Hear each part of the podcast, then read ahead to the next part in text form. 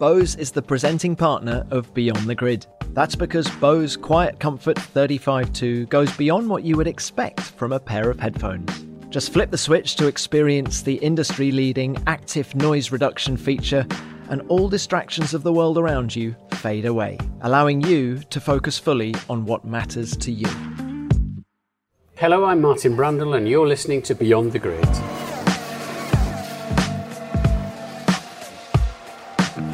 Hello, everyone, and welcome to another edition of Beyond the Grid with me, Tom Clarkson.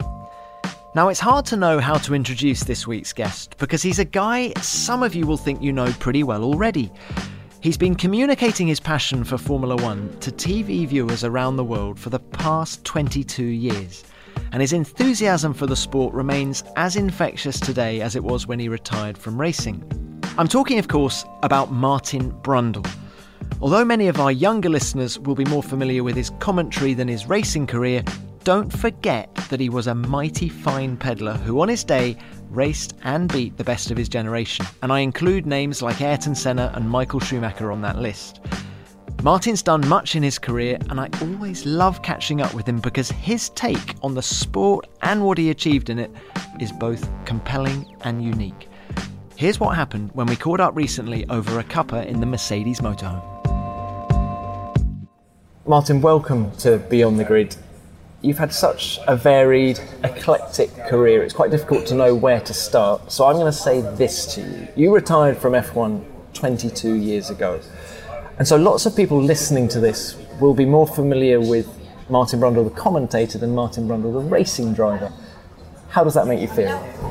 Well, I still think I'm a racing driver who commentates on, on races. I think like a driver, I mean, kidding myself. I still race a bit here and there, but that's my mentality. I, I started banger racing on old cars when I was 12. Somehow found my way through touring hot rods, touring cars, junior single seaters, back to touring cars, and then raced the great Ayrton Senna in Formula 3. And bang, I was a Formula 1 driver, still selling Toyotas during the week uh, for the first few races of 1984, till I realised I'd actually become a professional driver. So I'm very proud of both of my careers in motorsport. Uh, the media one has probably gone even better than the than the driving one. I look back on my Formula One career with some frustration because I underperformed my potential. You know, I, I, I raced hard against the likes of Senna and Schumacher and Hakkinen and my contemporaries, the, the big stars of that time. I won a lot of races in Formula 3, World Sports Car Championship, Daytona, Le Mans. You know, I, I had a, I did a lot of winning. Um, so I look back with satisfaction on my driving career and some frustration. My TV career is a complete mystery to me. I didn't want to go in the commentary box. I moaned and kicked and screamed. Did you really? I yeah, I just didn't want to do it at all. I wanted to be a Formula One driver. Refused to accept that you weren't an F1 driver. Yeah, I thought I was driving for Jordan in 1997. Now I'm up in the commentary box with the great Murray Walker and they, they started forming up on the grid and I, and I was screaming inside stop wait I'm not ready. You can't go yet. I'm not ready to race you know. And then I got some quite nice comments on the, the following week about my commentary uh, well maybe it's not that bad but I just didn't get the point of being commentator uh, how long did it take for you to get that point? When did you get it a year or two, and then you know people started to say very nice things about what I was doing, and I was getting good write-ups, and I realised I was adding value to people's enjoyment of a sport that I loved in Formula One. So, uh, and I kind of realised then I came to terms with the fact that my Grand Prix career was over. But I carried on racing, of course, uh, with Nissan, Toyota, and Bentley, uh, Le Mans, and some other stuff, and driving the McLaren two-seater whenever I got a chance at Grand Prix and driving the cars for TV. So I could still satiate my absolute desire and need to go fast. Um, but then I was building a, a media career at the same time. Desire and need to go fast leads me into what actually attracted you to race driving. Was it was it speed? Was it a desire to impress the girls? Was it, I mean, what? Can you just wind back the clock? Can you remember that first moment where you thought this is what I want to do? And can you explain why you wanted to do it? Well, I used to build all my own racing cars in the beginning, which I enjoyed um, on the technical side and just being hands on, just winning. basically, just that need to be faster than everybody else. Um, you know, even in my banger racing days, my Ford Anglia 105e. So I think, and that thrill of sort of you and the car versus the track and the elements and your main competitors, making it go faster, making yourself better, being brave down into the first corner, all the skill sets you need to to win races. Just and adrenaline is far and away the best drug to get hooked on, and uh, I think you do as a racing driver, and that you kind of almost as a especially as a Formula One driver, you're kind of almost rated every day of your life. It's not an, an annual review or a career review. It's how fast were you? You know, on that day, testing, practicing, qualifying, racing. We used to do a lot of testing back in those days. And you're kind of measured, and I like that. I like that, and and in a say, in many respects, I think that's why I love doing the TV work because being live on air is about 30% as thrilling and scary as sitting on the grid, which is one of the, the best I've found so far in terms of the thrill. And I, I like the edginess of it. I like the instant decisions and calls and and just being challenged in every way, mentally and, and not so much obviously physically in the commentary box, but that that is it's all part of it. So uh, my analogy then is finished by you know how fast was I? How big is the TV audience? How happy are the TV audience? So you, your your metrics just transfer to something else. Well, let's put some flesh on those bones. How fast were you? I think in a sports car, I was one of the very best. Uh, in a single seater, I lacked a tiny bit. So I could beat, I, and I did, Senna, Schumacher, and Hakkinen on my day. I beat them all um, in the same car on the same day. But, and Michael, I could outrace quite frequently through 1992, but he was he was a new boy back then to, to Formula One, Michael Schumacher. But the key part of that statement is on my day. Of course, the great champions and the multiple winners ha- ha- don't have a, a day; they're always on it every day, and that's the that's the key difference.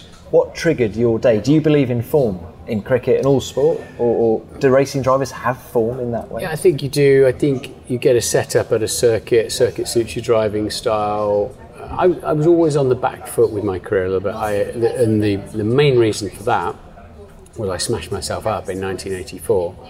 Uh, smashed my legs up uh, in a Tyrrell, so I lost momentum, and then I moved into other Formula One teams. But what, where that really hurt me was that as I knocked my left foot off my leg, which thankfully they found a way to screw it back on. Sid Watkins, Prof Watkins, stopped them in Dallas cutting my foot off, which would have been the end of my racing career because they were three pedal cars back then.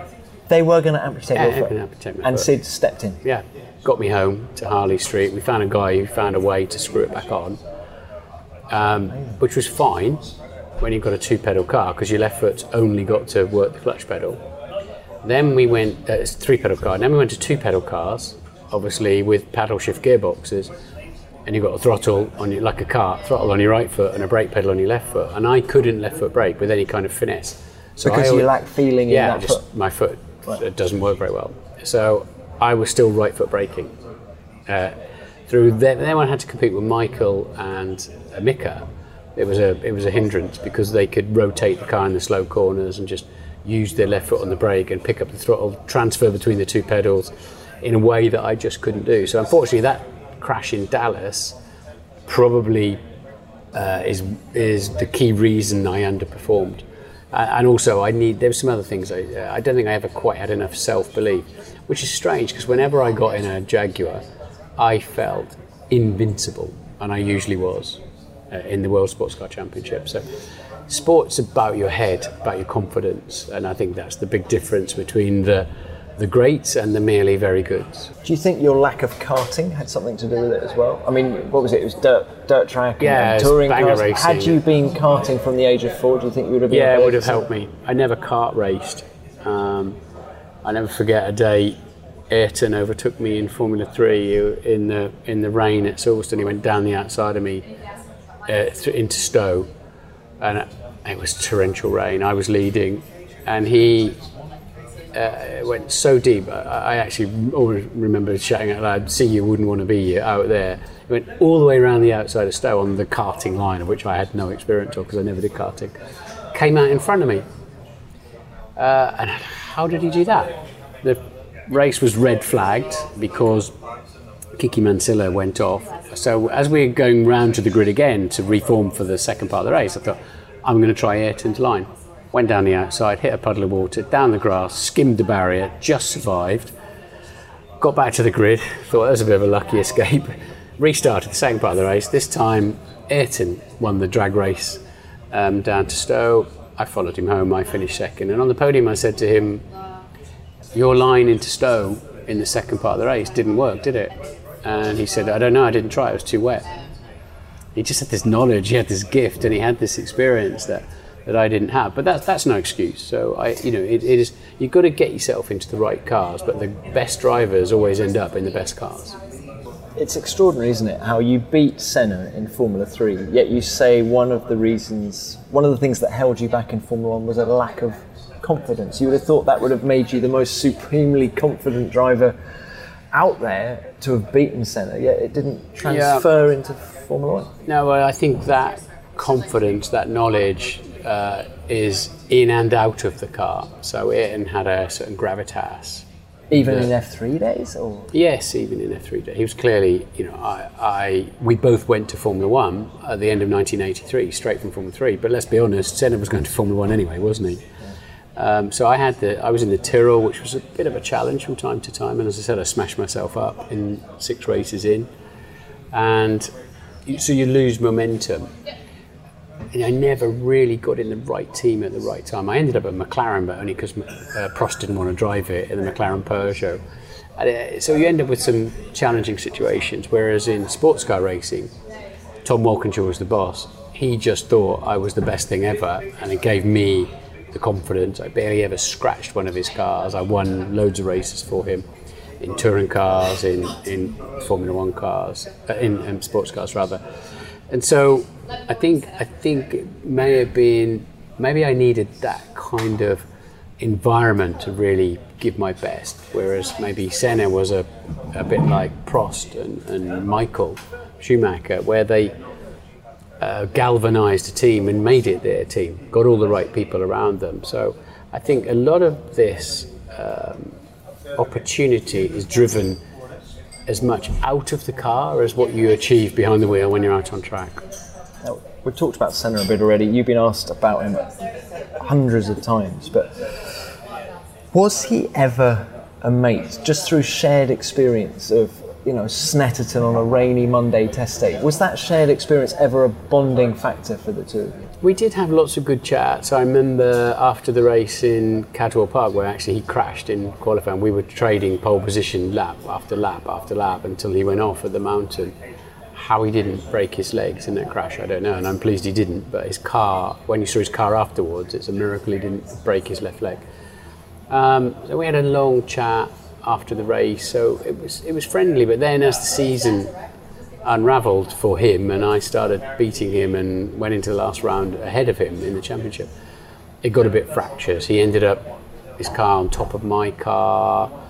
We had a massive near miss at Snetterton. It all got a little bit personal. He got his license endorsed twice for dangerous driving, and, and he saw me as part of the British establishment all of the traits I saw in Ayrton in 1983 in Formula 3, I saw later on in Formula 1. He, he, was pretty convinced the world was against him and the FIA was against him and so on and so forth. But he had a, a gift, and I've already told you the Silverstone story, which explains that Ayrton knew where the grip was before and during a corner, whereas most of us were during and after a corner.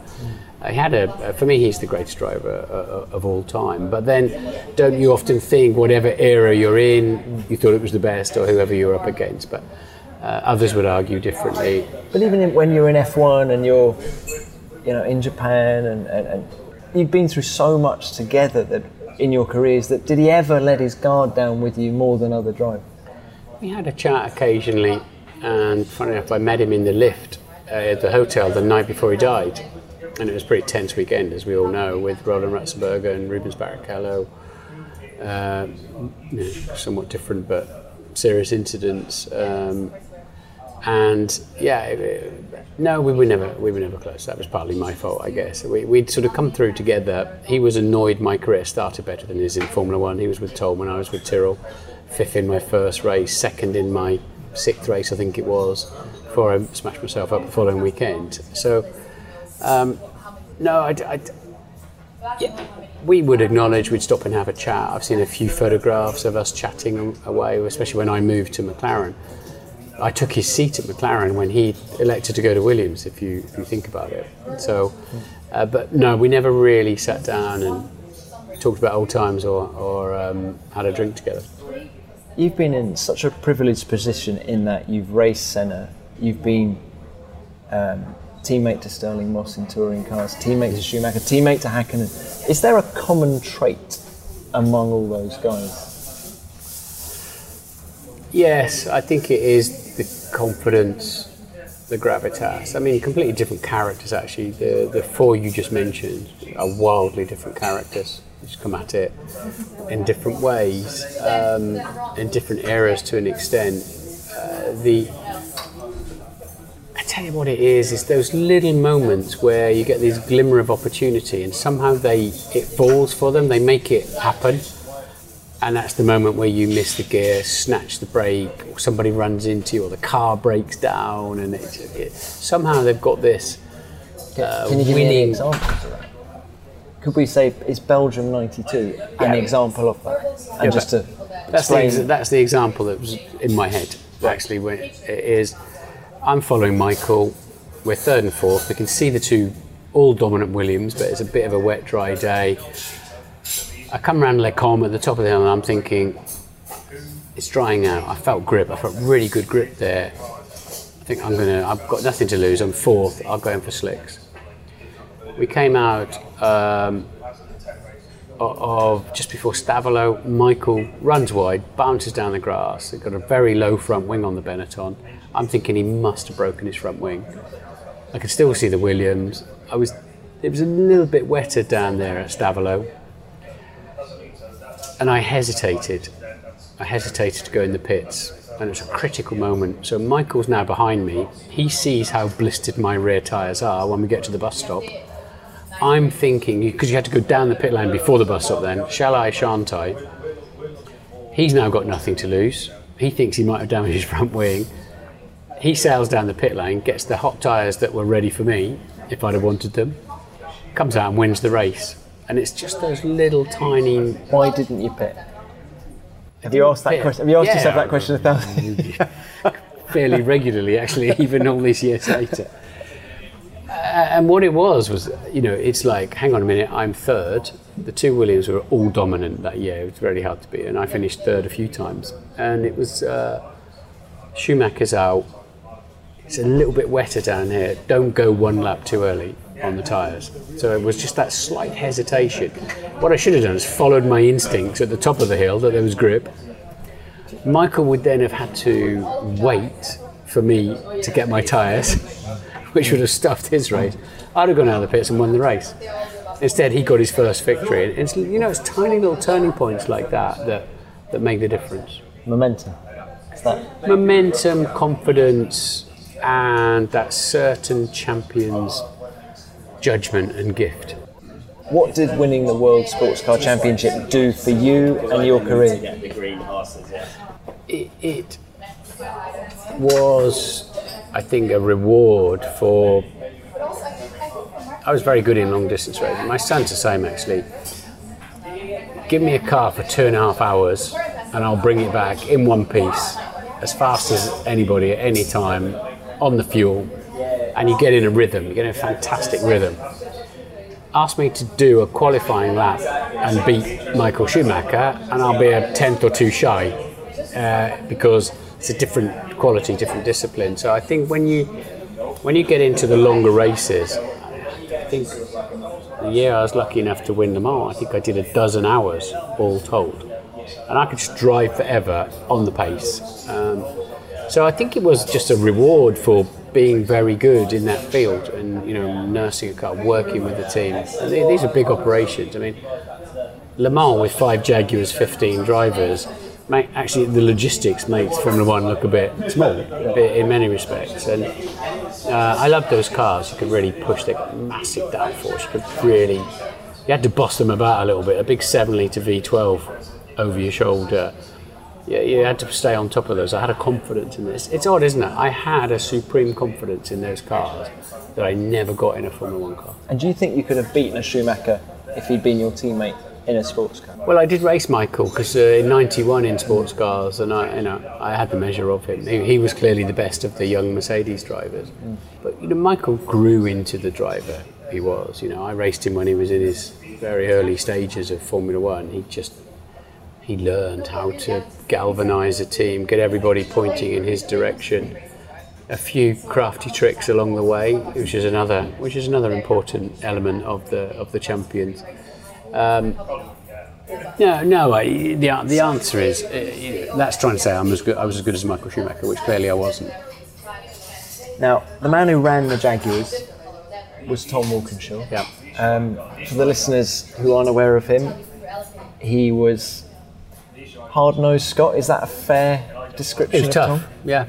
But here's a common theme throughout your career. What would you have achieved had you not come across Tom Walkinshaw?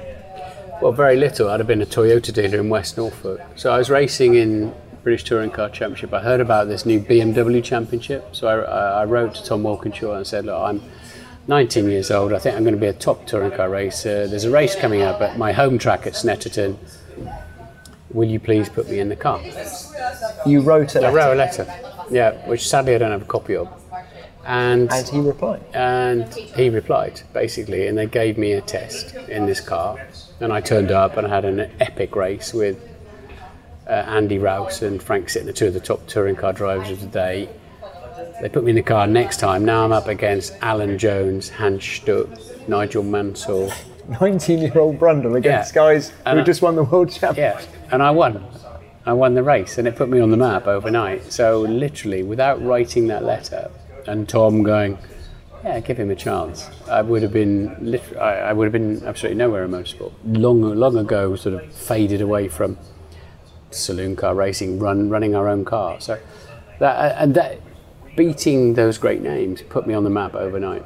How often did you speak to Tom? He wasn't in Formula One for that long, was he? But he was sort of coming and going. He was a wheeler dealer. Was he a yeah. friend? Was he a? Yeah, Tom. Tom was like a second father to me. So he was. Uh, he trusted me, and I trusted him implicitly. So eh, whenever he was heading off somewhere, start something new, he wanted me to be involved and to give it a try and give him some feedback.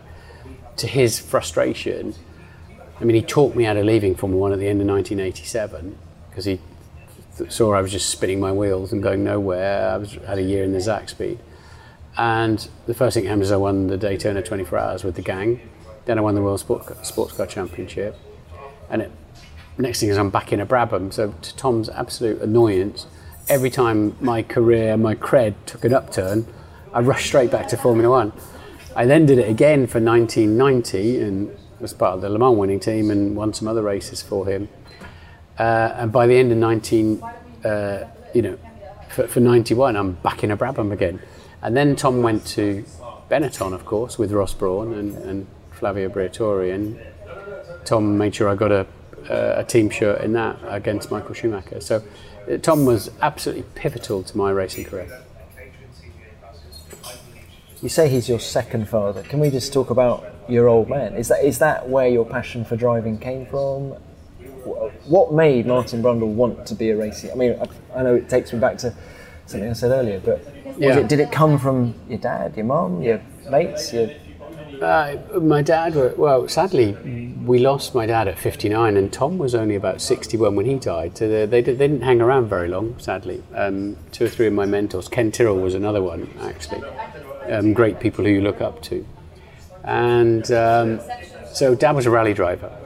But I, and I did a bit of rallying. I have done rallying. I've done rallycross, truck racing. I've done, done everything. everything. Yeah, because I just love going fast. Yeah. So I, I w- and we had car garages, so I could build my own cars, basically. Old, old, anything that had failed its MOT or was unsaleable at the end of the used car lot. I'd take the windows out, put a roll cage in it, plumb a radiator into the back window so that it wasn't exposed at the front, strip all the interior out, and then go and tell my dad that to take it off the uh, inventory because it was a bit rusty and it was never going to sell. So I've turned it into a racing car and go. And go I ran a grass track. I currently live four miles away from all, these years later, and this was late 1970s. So. Uh, that's that's sort of what got me into it. And Mum did a bit of autocross as well. And my parents were just hugely generous in that they just let me get on and do this sort of thing. Nobody ever suggested I should do it. I used to save up for a karting magazine, let alone the kart, so that was out of the question. But because I had access to these old end of the line car deals, rusty old Fords, that gave me the opportunity. Um, and so Dad would drop me off on a Sunday morning I'd race all day, and when he'd finish selling cars, whatever time that was on a Sunday night, he'd come and pick me up again, and I'd have it all loaded up and ready to go. And then one day, a guy ran into me in a Ford Zephyr 6, great big car, came after me with a crowbar afterward because I just won the race and he wasn't very happy about it. We used to have a mixed final, and I, yeah, I got, and was like, we're out of here. So we lied about my age, said I was 16, and went hot rod racing with Spedeworth on the ovals, and then it started to get serious. But or did it really? I had three slick tyres and one wet. So we put the three, two slicks across the rear, and obviously oval circuits, you only went one way round those. So my best two wheels were on the crowd side. My worst wheel, but with a slick on it, was on the right rear, and then the wet went on the right front, and that's how I went hot rod racing. Do you know this reminiscing? I, the smile on your face makes me think you look you look back at this time very affectionately. I do because we were winging it and somehow made it through which is why I don't always have a lot of sympathy for some of the ballerinas today when they think they're having it tough. Um, are you still involved in car industry, road car? I mean, do you still sell cars? Do you have any garages? No, we sold the garages. Um, Did your brother Robin? Ten years. Yeah, we, we, we ran them for a good while, but I'm very pleased to say we got rid of them 10 years ago. Uh, I'm an ambassador for Aston Martin, so I'm still involved in the mo- motor industry in that respect. But no, we, we got out we got out of that business. So the family business is motor racing now. So it was inevitable, I suppose, that son Alex was always going to. Yeah, our son's a racer, sports car racer. My daughter's a designer, car designer, but she ploughed her own furrow. She wanted to. Did she ever race? Did Charlie ever race? No, but we do some Palmer Sport days, and Charlie's very quick, actually, really quick around there. So, but she hasn't raced. I'd like to see Charlie do a race actually. Okay. Now, saw you at the Goodwood Festival of Speed recently, driving car number F1 car number 50. 52 was for me. Two, and you were um, speaking very passionately about that car. The Dan Gurney Eagle Weslake V12, most beautiful car. I think it's a major contender for most beautiful F1 car of all time. Sounded glorious, drove beautifully. It's a great honour and a great responsibility to drive. You know, the, the only American car that ever won a Formula One race and, and Dan Gurney's own car could barely reach the pedals because he was six foot two and the car was made for him.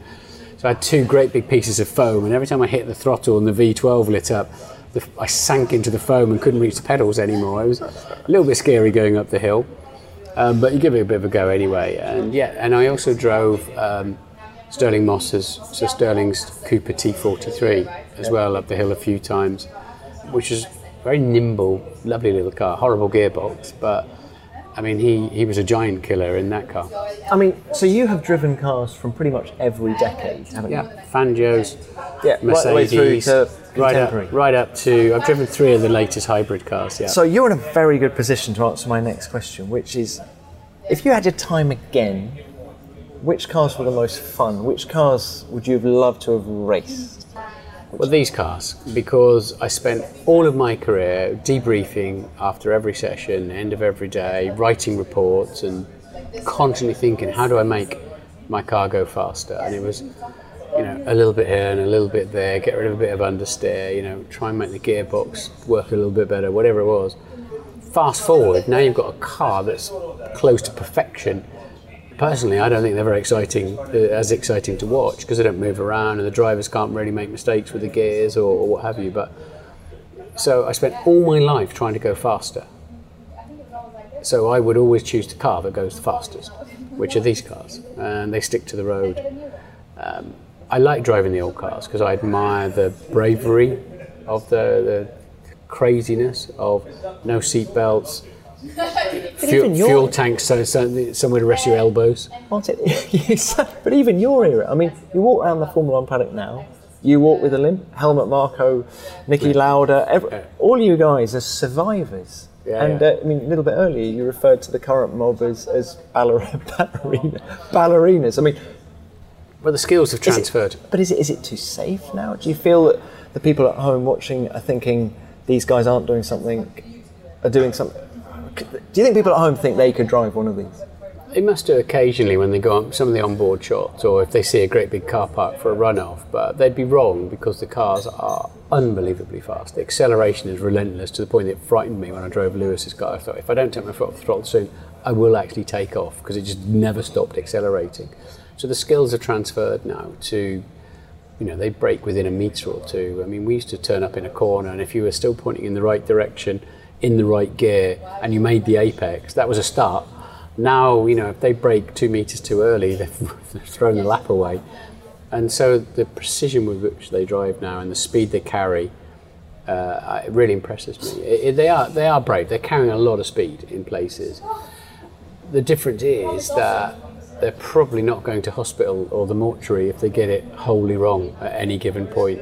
And the cars I've driven from the 50s and 60s really catch your attention, and, and you quickly begin to realise. And when I drove Fangio's uh, 196, I think it was the it was, you know what, if something goes wrong, I will actually, jumping out of this looks like the best option, not running into something in it. And But they were pioneers, they were gladiators in from post war years when, you know, running off the track and hitting a tree and dying in a ball of, you know, ball of fire seemed obviously just one of the acceptable consequences of being a racing driver. And where do you fit in this? Do you, do you relate to that sort of Spitfire pilot mentality, or are you do you relate more to the current I, I relate more to halo those halo clad No, I relate more to those days when you really were taking a risk and you, you were doing something. You, you've got to be doing something out there that people either couldn't do or wouldn't do. That's the key thing. So the old Le Mans, I raced at Le Mans recently. But no chicane? Yeah, the no chicane. is that when men were men? no chicane? You're just sitting there waiting for something to break on those. Uh, that's You don't- do you relax That's the when luck of the draw. Do you relax at 250 miles? No, no, 240 is the highest I ever did, but that's day and night, uh, 400 kilometres. Um, no, you're keeping an eye on things because also you've got the tram lines and the cat, the the crown of the road and back markers and debris and a little bit of mist and fog occasionally and smell of the barbecue smoke down the Mulsanne.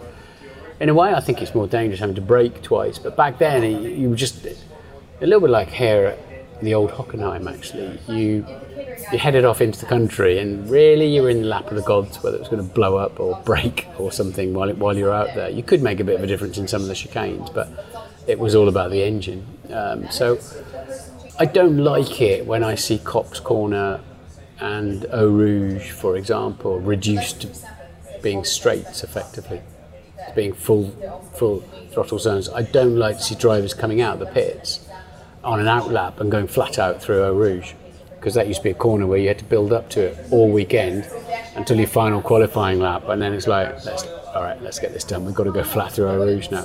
Same at 130R, but so those challenges, I'm afraid that's just life, life the way it is um, these days, and, and the uh, health and safety aspect, or is, is it is it wholly unacceptable for somebody to be injured or die in the name of in the name of sport these days? Um, probably, but I do think you need to be a gladiator. Did you accept the risks back then? Totally.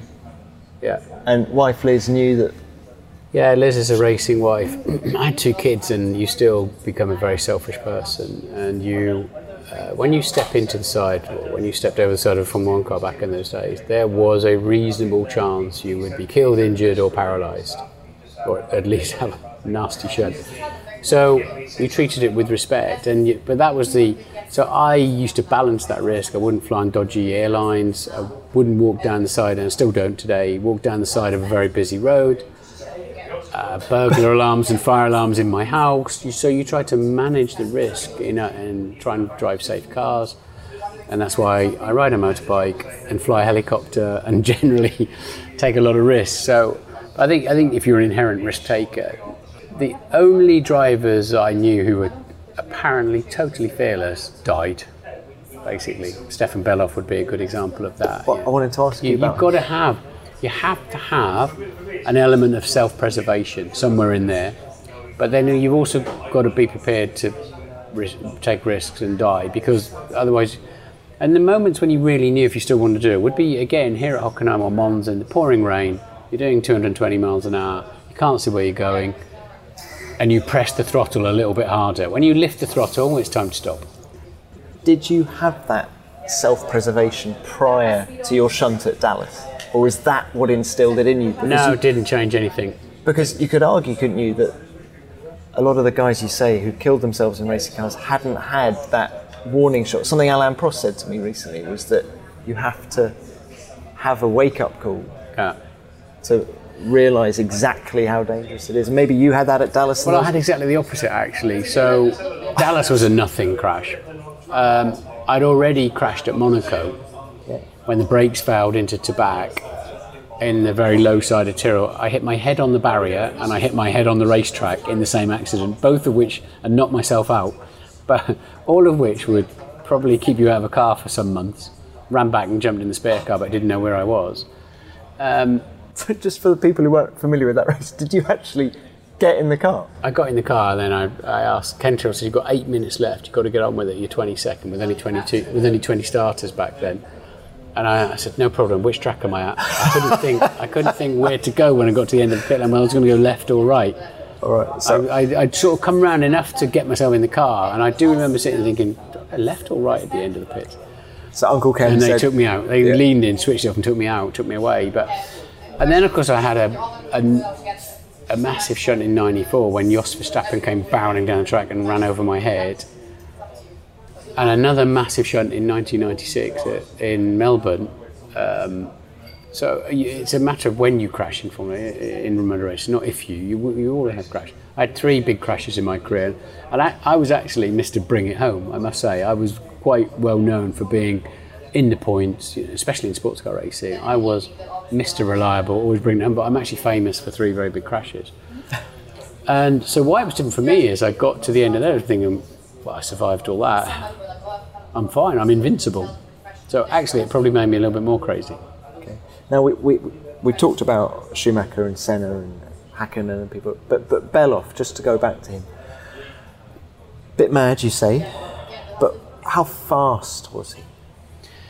Just- he- and for people at home, you were his teammate. Yeah, so, so you, you knew him in, Yeah. inside out.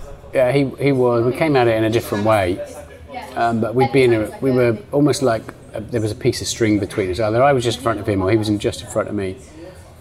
In a lot of races, and I'm normally aspirated Tyrrells, then he would make two or three moves, uh, like Zandvoort. Come on, Martin, come on! You know he's getting away from you. Come on.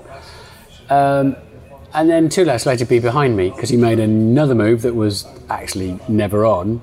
Had an incident. Now he's you know behind me again on the racetrack. But he was a very fast boy. Scary to be with on the road. Scary to be with on the racetrack. And he apparently knew no fear. Um, was Gilles Villeneuve a bit like that? I didn't know him, but I suspect he, you know, from what tales I've heard, on the track and flying his heli and all that, was a, a little bit Yeah. uh, fearless. Were you a prankster then? Going back to these characters, you know, were you in the I mean, same era as Gerhard Berger? No, no, Gerhard was the. No, no, I was. Was he another was level? Kid from Norfolk, didn't know. so out of my depth. I was so green. To all our listeners in Norfolk. Martin loves you. yeah, I was. I was absolutely green, but Yeah. um, uh, we. Was it more fun back then? I mean, you Yeah, could we still had a lot see fun. Yeah, We, we used to go Camaraderie among the drivers. We used to go to Rio for three weeks. We'd test for a week, have a week off, Yeah. and then go to the race. It was and hang out together yeah, during all hang that out week. together around the pool. Yeah, it was we. You know, Tom, what goes on the road stays on the road. So Yeah. we don't tell stories, fun. but we had a lot of fun and Yeah. things happen, and and as happens today as well. Um, but Less I think so. possibly less so, but the drivers are, you know, there's a we didn't have social media back in those days. We didn't have somebody taking photographs on Twitter. We didn't have mega sponsors who were sensitive to how you were presented in any you know at any given time. So it has changed, and, and I don't envy that envy the drivers one little bit in terms of that kind of pressure and the media uh, attention that they get. So. But they were they were larger than life characters. There's no doubt about it. Coming from all sorts of directions were you ever tempted to try and get involved in the management of Formula One or the management of a racing team to use this wealth of knowledge you have in a race, focus it in a racing sense rather than a broadcasting sense? Well, I've been chairman of the Grand Prix Drivers Association, which was after Ayrton and Roland died. Um, we had a meeting, and the drivers decided I seemed to be the, the right guy to control it or to run to run it, as it were my co-directors were Michael Schumacher and Gerhard Berger. I've been chairman of the board at Silverstone, running Silverstone, so it, it, I do like that kind of element. I do, you know, I'm chairman of a charity, and so it appeals to me. And I managed David Coulthard for 11 years, uh, and so on, on the, and ran, ran my own businesses. So the business side appeals to me a lot. But I've been a driver and then a media person through all of that phase. There's a lot cleverer people than me to run this business and that's why that's why they run it, and I just talk about it. yeah, well, not true. I just say, uh, Coulthard actually. Interesting to hear you mention his name. Eleven years managing him. How was he to manage? Anything you do differently now? I mean, nine years at McLaren. Were there any other options for him? No, I look back. David and I are years later even closer than we were back then, which is a uh, is very important to me. So we, we got through that phase and we didn't fall out. Nobody uh, disappointed any. Uh, neither of us disappointed the other on any commercial aspect. Or we did our best. Um, David won a lot of races. My frustration with not winning a Formula One race is, is his frustration for not winning the World Championship when you had maybe the potential and the opportunity to do so. Uh, no, we did our best. We took our best decisions at the time. You can't punish yourself. Look back and punish yourself. You did. You, you did your best at the time. Yeah. Okay. So and and DC was a great driver. Has become a great friend, and we work together. We we share a room together. A, a lot of Grand Prix. Me and DC. Even now. Even now. Me, which nobody can understand. You actually... It's like we share a room. We share a room here in Hockenheim. Yeah. We uh, we have a twin room and we ha- never stop laughing. Does he snore? Sometimes. then I'm sure I do as well. No, we're, we're, we're great friends. So, uh, and people go like, why on earth do you do that? like, well, we're probably go and have a beer and, and have a bite to eat. And it started, me and Blundell used to share a room. It started in a hotel in Belgium where we were both paying 1200 quid each to be in a room. And the walls were so thin, we had a conversation through the wall for about three hours. And we're like, mate, we might as well share a room and yeah. save 1200 quid next yeah. time. And it started like that. Uh, but. Good tales. Um, no. were, you, were, you, not tempted to manage other drivers as well? F1 drivers? Uh, Was the opportunity talked ever to one or two. Actually, talked to one or two, but never quite came off. Mostly because they wanted exclusivity, and I was already nailed on with David. Uh, but I, I, would, if I stopped doing the TV, I'd probably think of dri- uh, managing a driver. Yeah. Okay, so look, I think a nice place to end this, Martin, is just how has a life in F1 changed you? Or do you think you're still the same guy that was, or is it taking windscreens out of cars when your dad wasn't looking and putting yeah. a roll cage in and stuff? Have you changed much, do you think? I, I haven't changed dramatically as a person, but I've become a lot more worldly. Uh, and I've my fundamental view of people is that you, you know, I trust people until they prove I can't trust them anymore. I've had to adjust that a little bit, I'm afraid, in this crazy high finance and pressurized world of ours. Um, so I'm slightly more skeptical. I think everybody gets like that as they get older. So I like to think I'm the same approachable person. Um, but I've learned a lot. I've learned a lot the hard way. I had some taskmasters like David Price in Formula 3, Eddie Jordan, Tom Walkinshaw, Ken Tyrrell, Ron Dennis, drove Frank Williams for a time. They're tough guys. And they tore me apart. And at that point, you're either going to leg it or you're going to put yourself back together again. And I put myself back together and came back stronger. But you, they're they're they're tough guys. What do you mean tore you apart? Oh my god! Just in, in the deal, the deal, or, the or deal just or the, post race thing. When I finished second to uh, Piquet in Detroit, I went out to dinner with Ken and Nora Tyrrell, and I thought I was going to get congratulated all night long. And Ken ripped me a new one because it was, you know, why did you, you know, even Jackie thought you shouldn't have overtaken Elio in that chicane for second place, Elio De Angelis. I'm like, hang on a minute, did Jackie know that I knew Elio was missing third gear? He was coming out of a corner and just not accelerating. He had to go from second to fourth. So I nipped past him. And I nearly put one more lap and I'd had Piquet as well for a victory. And I was quite upset about that. What Ken in his clumsy way was trying to tell me was don't get cocky. Five days later, I was in the wall in Dallas, going convinced I was going to be on pole position in a Tyrrell around a joke of a racetrack. Um, it's just a parkland track lined with two concrete walls. Uh, it was his way of trying to like keep the lid on me, you know, keep, just keep my expectations down a little bit. So, but no, I mean, Ron, Ron was tough to drive for when I drove for him. Um, had me on a race by race contract, which is as a McLaren driver is nearly nearly impossible. Why do you think he did that? Don't know. Don't know. It was so you know. It's, I smashed David Price's racing car up, a Formula Three car up, and you're not going to do that a second time. I can tell you. And but these guys define you, and in the end, they do you great favors.